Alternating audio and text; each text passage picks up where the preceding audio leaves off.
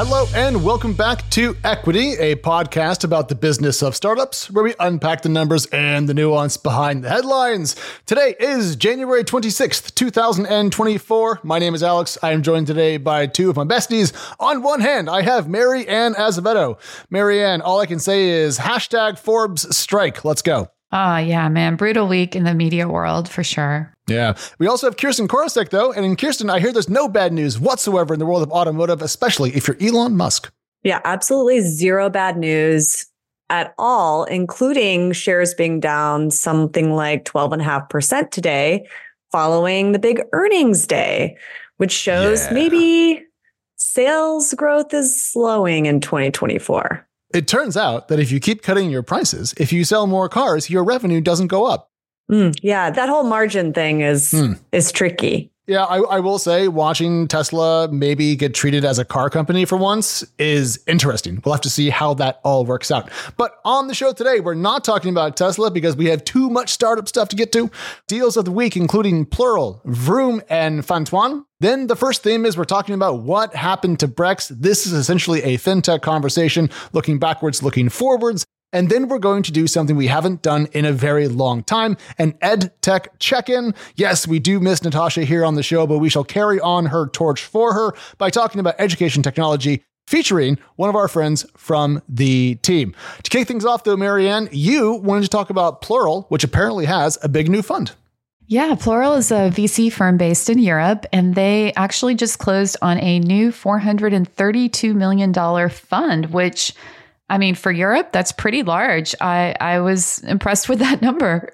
And Alex just spit out his coffee for those of you who well, can't see. Well, I mean, see. we do have a relatively sizable European audience, and now you just belittled their entire venture capital. That this was, was supposed to be a success. Now you're all like, oh, for Europe, it's not that bad. You know, in America, it'd be a seed fund, but hey. Well, I think context matters here, which is that uh, the economic situation in Europe hasn't been great. So I think what Marianne meant to say was that for this time period, it, it is impressive, right? Thank That's you, Kirsten. Yes, yes, yes, indeed. Uh, uh, Europe, as the rest of the world, has seen a, a, slump in terms of startup investment. 2021, there was a record $100 billion raised by startups. 2023, that dropped to about 45 billion.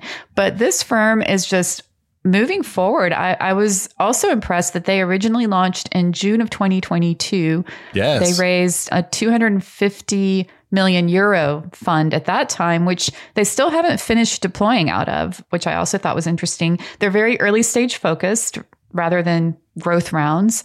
And also, another interesting thing about this firm is that it was started by founders of other companies. So they're operators, including and I'm not going to say the name because I will butcher it terribly, uh, from Wise, formerly TransferWise, and someone from Songkick as well.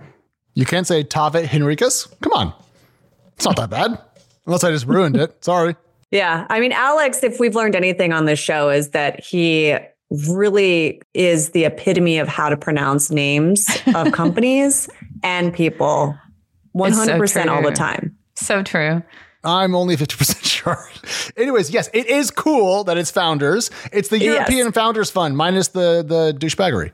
Well, I'm not. I'm. I don't want to leave out the other two founders then, and I'll. I'll go ahead and follow your bravery, Alex Sten, Tom Kiwi, and Ian Hogarth, which was easier. Yes. So the the founders piece of this I found really interesting, and I was going to ask Alex if you think that that gives them potentially an edge in sorting out and picking early stage startups that might have more success, mm. or does it ha- have the opposite effect potentially that they might be you know not having the investor mindset? Like what's your take? Well there's actually vcs do three things. One they fundraise. Two they select investments. And then three they help those investments right? So i'm going to leave aside the first point and focus on the latter two which is kind of what you're asking about I don't know if former founders are better investment selectors, essentially, but the general vibe that I've heard from a lot of people who have worked with VCs of different backgrounds is that if you do have operators on your cap table and in your boardroom, well, they can actually help you with a lot more kind of operational hands on advice. So I don't know enough to vet if they're better selectors, but certainly I think once they're in place, they do quite well. And I think you have more founder empathy if you've been in those trenches, you know? I would agree with that. I think founders can benefit from from people who have actually experienced what they are doing firsthand. Yeah. Also, I just want to say I was overly harsh on Marianne's not even actually mean comment about Europe because I just looked up Germany's GDP growth in 2023 and it was negative. So oh, that's not ouch. good. All right, I take it back. 400 million euro or 432 million American freedom dollars is a great new fund size for Europe. Yeah. All right. Um, that came off as so so oddly pejorative. I'm actually pretty bullish on Europe this year. If you look at like Mistral and what Kittle is doing, and mm-hmm. there's a lot of cool companies in Europe, so it's good to see more capital. Full stop. All jokes aside.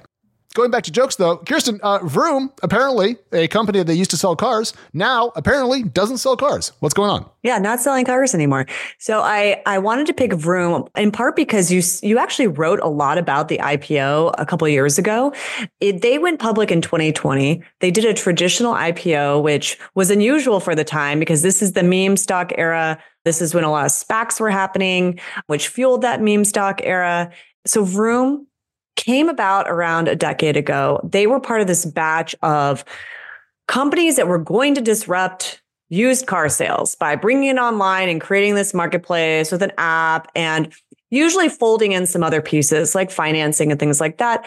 A bunch of these companies came around 2014, 2015, 2013. Most of them have since died. Carvana was is the one one of the few that are left, also publicly traded.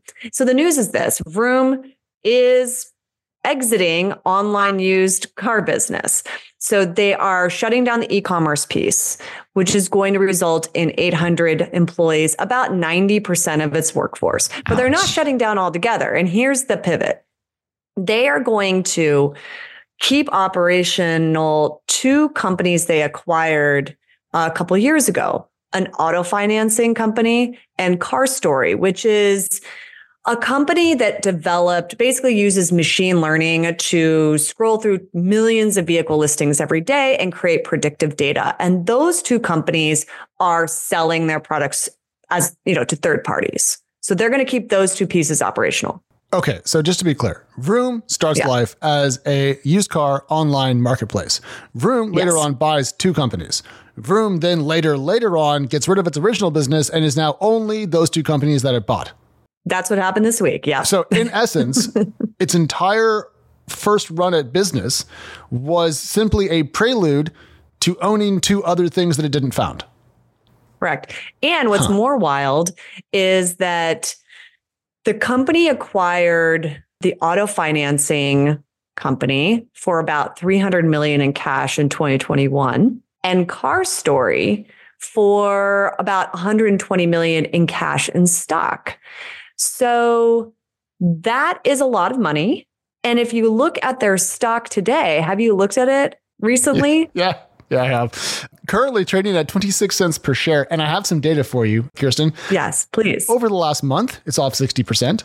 In the last six months, it's off 88.4%. And if you pull the timeline all the way back, it's off 99.4%, which is damn close to 100. Right. And what is it valued at? Oh. What's the market valuation? According to Google Finance, as of Thursday afternoon, the company is worth $37.32 million on a market cap basis, which is essentially wow. one large Series A.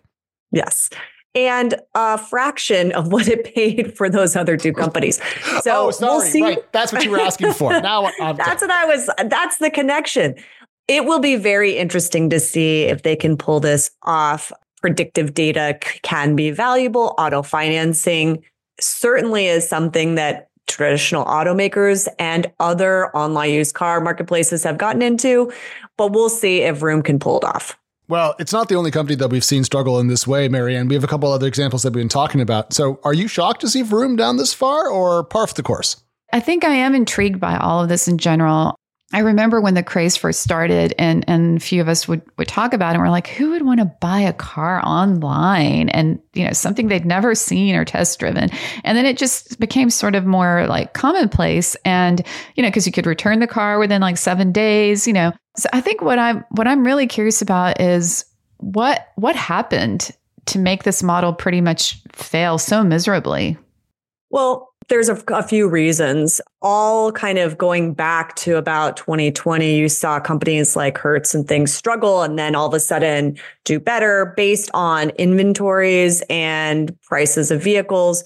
We've seen used car prices skyrocket and some of these companies have benefited from that. But as interest rates have risen and people have trouble getting financing, they're not, they're holding off on buying those vehicles. So that's also an issue. Also, a lot of these companies, as new efforts, were spending a lot of money buying and acquiring other companies and burning through cash at a very high rate. So, had they, let's say, held firm and not done these other pieces, maybe they would have had a bit more of runway. I guess to close this, though, I'm wondering, Alex, if remove the marketplace that they're trying to do is this more of an indication of the cycle of IPOs that happen around 2020? Because we've seen a few in other categories not do so well. Zoom, Coinbase, Affirm, DocuSign, TuSimple. So is this the business or a, a bigger, broader problem? Uh, it's a it's a great question. Actually, I, w- I was thinking a lot about when you were describing Vroom's birth and then ascent and then later struggles. I wonder how much of companies like Vroom was essentially predicated on people spending tons more time on the mobile internet, like apps, essentially. Like how much did apps really change the way companies were built in the kind of the post iPhone era? I don't know. I like to look more into that. Answering your question, a lot of companies soared very high during the pandemic. Um, I think we all saw how far Affirm stock went up in Coinbase and so forth. And then many of those have come down. The difference, though, Kirsten, to answer your question, is that uh, Coinbase is still worth billions. Zoom is still worth billions. Affirm's having a great year. DocuSign is going to get sold probably to private equity. And when it comes to Vroom, all I can say is car off cliff. So I would say it is distinct and not quite the same as the other examples. But the shape of the chart does share quite a lot, I'd say. Sure. Fair. And speaking of things that aren't always going well around the world, but there's still momentum in not just used cars, also food delivery. And so I want to talk today about Fantuan acquiring Chowbus because this story confused me quite a lot. And I'm going to tell everyone what's going on. So, first of all, there is a company based out of Canada called Fantuan, and they do essentially delivery of Asian food in the Canadian market. Then there's an American company called Chowbus, based in Chicago, that did the same thing. However, Chowbus has become more like Toast over time, which is an industry POS or proof proof of point of sale solution. And so what's happened is Fantuan has bought Chowbus's delivery business, essentially making Chowbus more of a software company and Fantuan a larger delivery company in the Asian food space. Did that make sense? Yes, and actually it makes so much more sense to me for the software piece being of value. However, I would say this there is a lot of competition in the point of sales world, and there's some big players. And so I'm wondering how this gives them an edge. I mean, what is it worth the value of the acquisition price, I guess? So I think it'll depend quite a lot on their ability to sell inside of their core market. Because if you're thinking about where Chowbus started and what its restaurant profile probably is, it probably has a pretty good footprint inside of, and I'm going to speak very broadly here, but Asian cuisine in North America, which is a lot of different categories, a lot of different cuisines and cultures and so forth.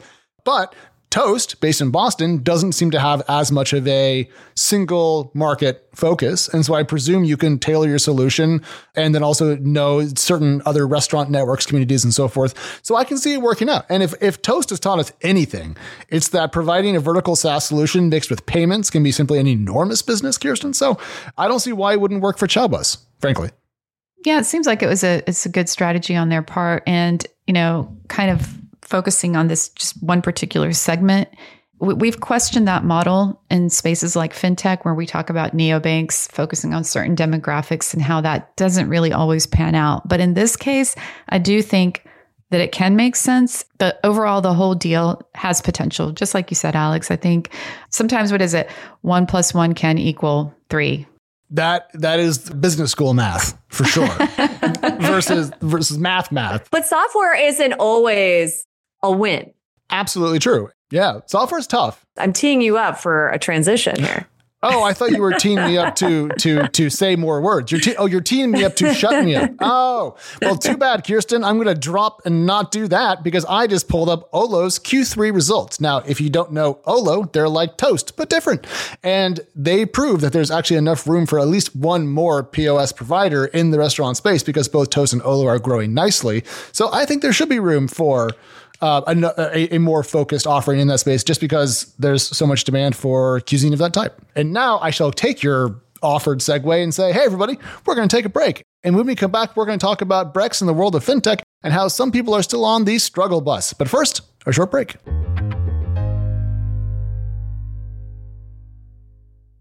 Marianne, I'm so glad we have FinTech back on the show because whenever we talk about FinTech, the sun comes out, the daisies come out of the ground, and birds sing because it's always good news. Um, are we talking about the same thing, Alex? That's what we call performative sarcasm. I am way too literal, right? Because I was like, Alex, do, do you not remember what we're about to discuss, which is the fact that Brex this week laid off 20% of its staff, which was nearly 300 people or 282 people. Now, for those of you who have never heard of Brex, I can quickly tell you it's an expense management startup. Just two years ago, it was valued at $12.3 billion, which, you know, this was obviously a very different time. Brex started out as a, as this company that was offering a credit card for startups, and you know it was really popular, very buzzy. Over the years, it kept evolving its model. In 2022, it, it tried to, or it's still trying to, I think, expand into software to diversify its business. It saw a bump in business last year after the Silicon Valley Bank collapse, but it appears to be struggling a little bit, according to some reports from the information. For example, it reportedly burned $17 million a month in the fourth quarter of 2023. And actually, from what else I've read, that's less than it was burning before, which was about $26 million a month. $26 million a month? This is reportedly, I don't have that confirmed. Um, but, you know, the company still is insisting that yes, revenue may have stalled after the bump in business it saw after the collapse of Silicon Valley Bank. It still grew by 35% in 2023, is what, what they're saying. Another thing the information reported was that it um, supposedly only had enough cash until March 2026. The company insists they have about four years of runway. It's just another example of a, a company that was kind of this high flying, flashy startup that really does appear to be having its challenges. Now, the question is, you know what happened? Um, is it the model? Is it the management? Is it the space? I mean we could probably go on and on about this. Okay i have a couple questions. I know fintech has had its struggles certainly. We have lots of examples we've talked about on this show and also in our coverage over at techcrunch. But i'm wondering in this specific case do we know what they were spending money on? Is this a human issue meaning they overhired and their payroll is just far too large? Or are they putting money into future products? Because that's sort of tells me two different potential avenues, one not as bad as the other. My guess is probably a little bit of both. When announcing the layoffs, the co CEO did say that moving forward, the company was going to emphasize, quote, long term thinking and ownership over short term gains in its comp structure, which does imply that there were, were some issues with how it was compensating employees. I wouldn't be surprised if they overhired and overpaid a lot of people. But I do think it, it, is still trying to diversify because its startup customers have been spending less, just as many other companies who have customers that are startups over the past couple of years with all these high interest rates. Um, the software expansion, I don't know how that's going. You know, it's tried it, last year. It also announced it was going to try to dedicate itself back to startups with a hiring of, I think it was Jason Mock. So anyway, I, I feel like the company's been going in a lot of different directions, which the CEO himself had had told me at one time is they were trying to do too many different things and going into too many different directions. I feel like it just needs to sit down and, and focus. That it's the curse of too much money. Brex was one of the most high profile companies during the pandemic era. It grew very quickly. And to its credit, I think the information also reported that the revenue last year at the end was like something like 280 million. We don't know if that's a trailing figure or a run rate figure, but either way, Brex has scaled far in excess of the minimums required to go public. It is a startup success story it's not a great late stage unicorn value maintaining entity, but as a startup, it did great. I think what it's struggling with is how do you go from being a startup to being a non startup? And apparently it has some maturing to do, but I don't want to diminish from the how big it did get. That's cool. No, it's a good point, Alex. Um, yeah, growing pains could be one way to describe this. The company's annualized net revenue was reportedly $279 million in the fourth quarter. So again, to your point, Alex, that's nothing to sneeze at. That's that's it's pretty good numbers. TechCrunch, so shout out Rex. it's yeah, it, it is. They're good numbers, right? It's not like it's it's failing miserably or anything of the sort. But I think the issue is that it did see that bump mostly in the first quarter of the year. Growth seemed to stall out for the rest of the year. So what's next? Obviously, it's trying to to minimize burn with the layoffs here. But yeah, we'll see what happens next. So I've seen sort of a similar scenario play out in my world, uh, specifically in sort of the autonomous vehicle space, in which very buzzy companies, the ones with a lot of money, have had to roll that back, cut staff, cut costs. And then there are uh, competitors, let's say, that have been maybe not as buzzy, um, have raised less money and have had to figure out ways to make those dollars stretch a lot longer. So bringing it back to Brex, is there a comparison here where there's another company or competitor that has managed to do more with less money and is actually in a better position? Well, well, interesting that you bring that up, Kirsten. and both Alex and I are obviously eager to discuss this. Um, the, okay, first of all, this is a very, very crowded space, right? There are so many companies in it, including Ramp, Navan, Bill.com, I mean, ARC, the list can go on and on. Navan had its own layoffs in December, but one company in the space that has yet to lay off any employees that we know of is Ramp. Now, these two are, are really very public rivals. There was a, a Twitter, I don't know what's the word, dispute very recently too, just about one of the VCs from Ramp posting numbers about Brex that Brex said wasn't accurate, on and on and on. Ramp apparently, last time I re- recall, only has a few hundred employees. And Brex, as of, let's see, as of its last layoffs, had about 1,150. So that's probably down to about under 900 now. Uh, so yeah, it's it's definitely operated in a more lean manner. I don't remember offhand how much it's raised, but it too has raised hundreds of millions of dollars. And I was going to say, I don't think I've seen any accounts of layoffs at Airbase, for example, Marianne. Yeah, that also I don't think so. But yeah. then I was frantically doing what I call in-show googling, and um, some of its Glassdoor notes are slightly less than positive. So there may have been some culling there on the sales side, but there's a difference between some trimming of, and I hate the word fat because these are humans we're talking about, but trimming of cost basis in certain parts of a business and layoffs you announce like Brex has. So I, I would say to Kirsten's point, it has had the most success in its category.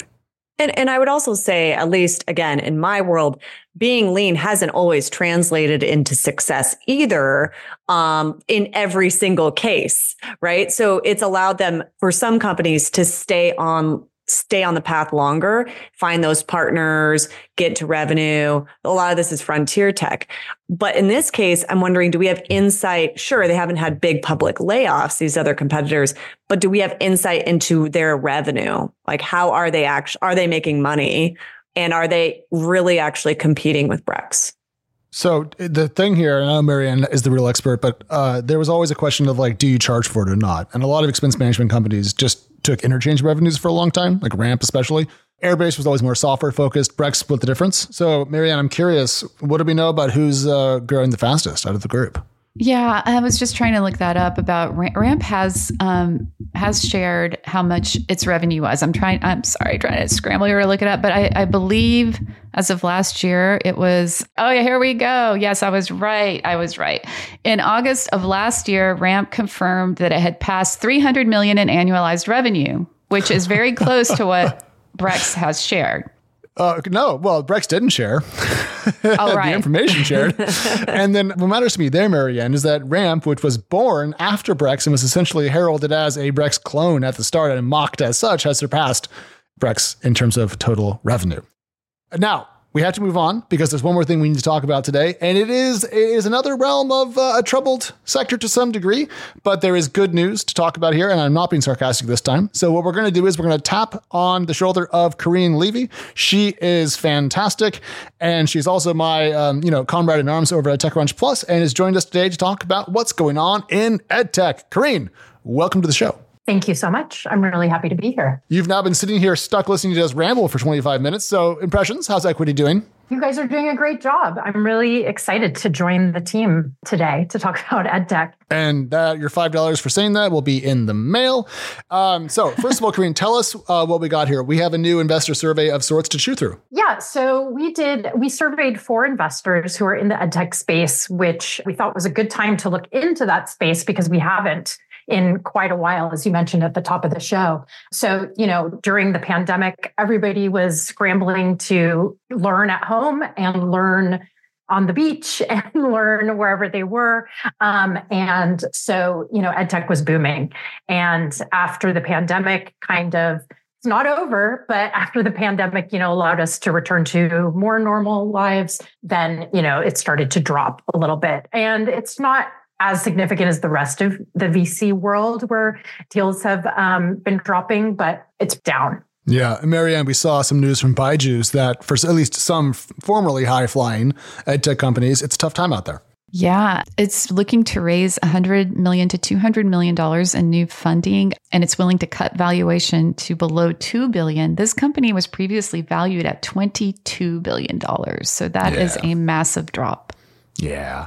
And, you know, the amount of capital we're seeing decelerate in this space is not entirely due to just the changes in COVID and so forth, but also occasionally due to regulatory policy.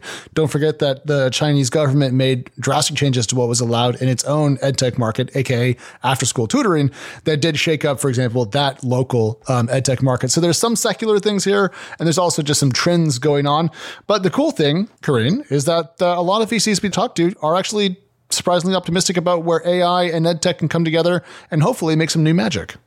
Yeah, I mean, I think, you know, one of the things that stood out to me that one of the investors said in the survey was that companies can enjoy the tailwinds of AI. So, you know, people will either need reskilling in areas of focus like AI for their work, or, you know, there will be a lot of companies that are leveraging AI to make their products a little bit better or easier. Some of the you know, ideas that were for kids, you know, making education a little more fun. So AI could help with that, like animate voices or create voices, I guess, for animations is probably more correct. Um, and then that'll help kids get more into it.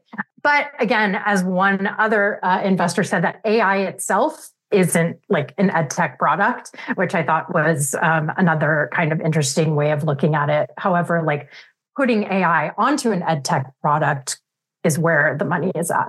So glad to see that one investor isn't taking the AI buzz bait on that one.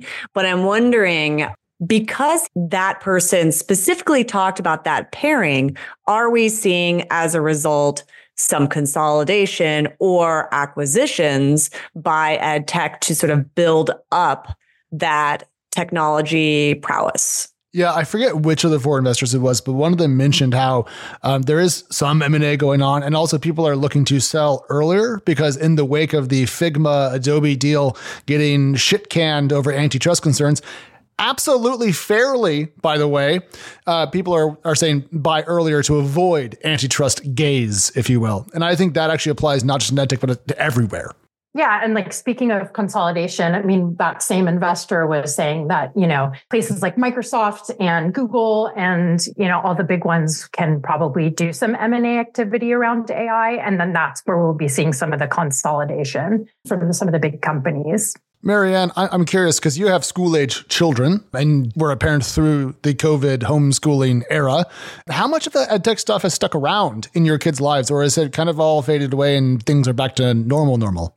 It stuck around to some degree. I would say, and this this stood out to me in the survey, that the more interesting aspects of ed tech is when they're making it it makes it learning more fun for students because obviously a lot of a lot of kids struggle with paying attention and getting interested in certain topics. So when there's a way to actually make it more interesting and fun to learn, that's a win. And one of the investors was saying that they predicted education would be more like a video game and that gaming developers would venture into the realm of education. I thought that was really an interesting point and I could see that happening and I could see where the potential for that would take off because you know just ed tech in general if if you can't make learning fun it's not going to do very well in my opinion Well, uh, ladies and gentlemen, I'm going to make my very first ever um, stock market endorsement then, based on what Marianne just said. Buy stock in Paradox Interactive. Who needs economics class when you have Victoria 3? Who needs to take European history when you have Crusader Kings 3? Who needs city management classes when you have City Skylines 2, etc., etc., etc.? Get yourself a grand strategy game today.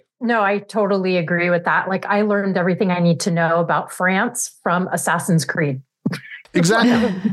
Based in and Paris. everyone learned about my home state through Oregon Trail, the video game. Oh my goodness. Ah, there you go. Yes. Mm. All the starvation and what else happens in Oregon Trail? It's been so Lots many years. dysentery. Yes, thank you, thank you. You know, I I, I know it feels like a million years ago, but it, I was just reminded that at Disrupt we had Shaquille O'Neal on stage, and he was talking about investing in a seed round for a edtech startup called EdSoma, which oh, yeah. which developed an AI powered reading, education, and communication platform for children. And it's meant to make it fun. So, sort of interesting to see then these new players kind of getting into it at a seed level as well. So, All right. And uh, I do believe that now uh, Kirsten just tasked Theresa, our intrepid producer, with getting Shaq on the show to talk more about EdSoma. So she'll get to work on that. But we are done for this week, my friends. Equity, of course, is back next Monday, next Wednesday, next Friday, with interviews sprinkled in as they happen. And we have a good one brewing. First, a thanks to Karyne. Thank you. Thank you for joining us. We will see more of you. And of course, thanks to Kirsten and Mary Ann and to myself for being here as always. If you want more from us, we are Equity Pod on X and Threads. And if you like short form videos, well, we're TechCrunch Pods over on TikTok. Goodbye. Equity is hosted by myself, editor in chief of TechCrunch Plus, Alex Wilhelm, and TechCrunch senior reporter, Mary Ann Azevedo. We are produced by Theresa Loconsolo with editing by Kell. Bryce Durbin is our illustrator, and a big thank you to the audience development team and Henry Pickavet, who manages TechCrunch audio products. Thank you so much for listening, and we'll talk to you next time.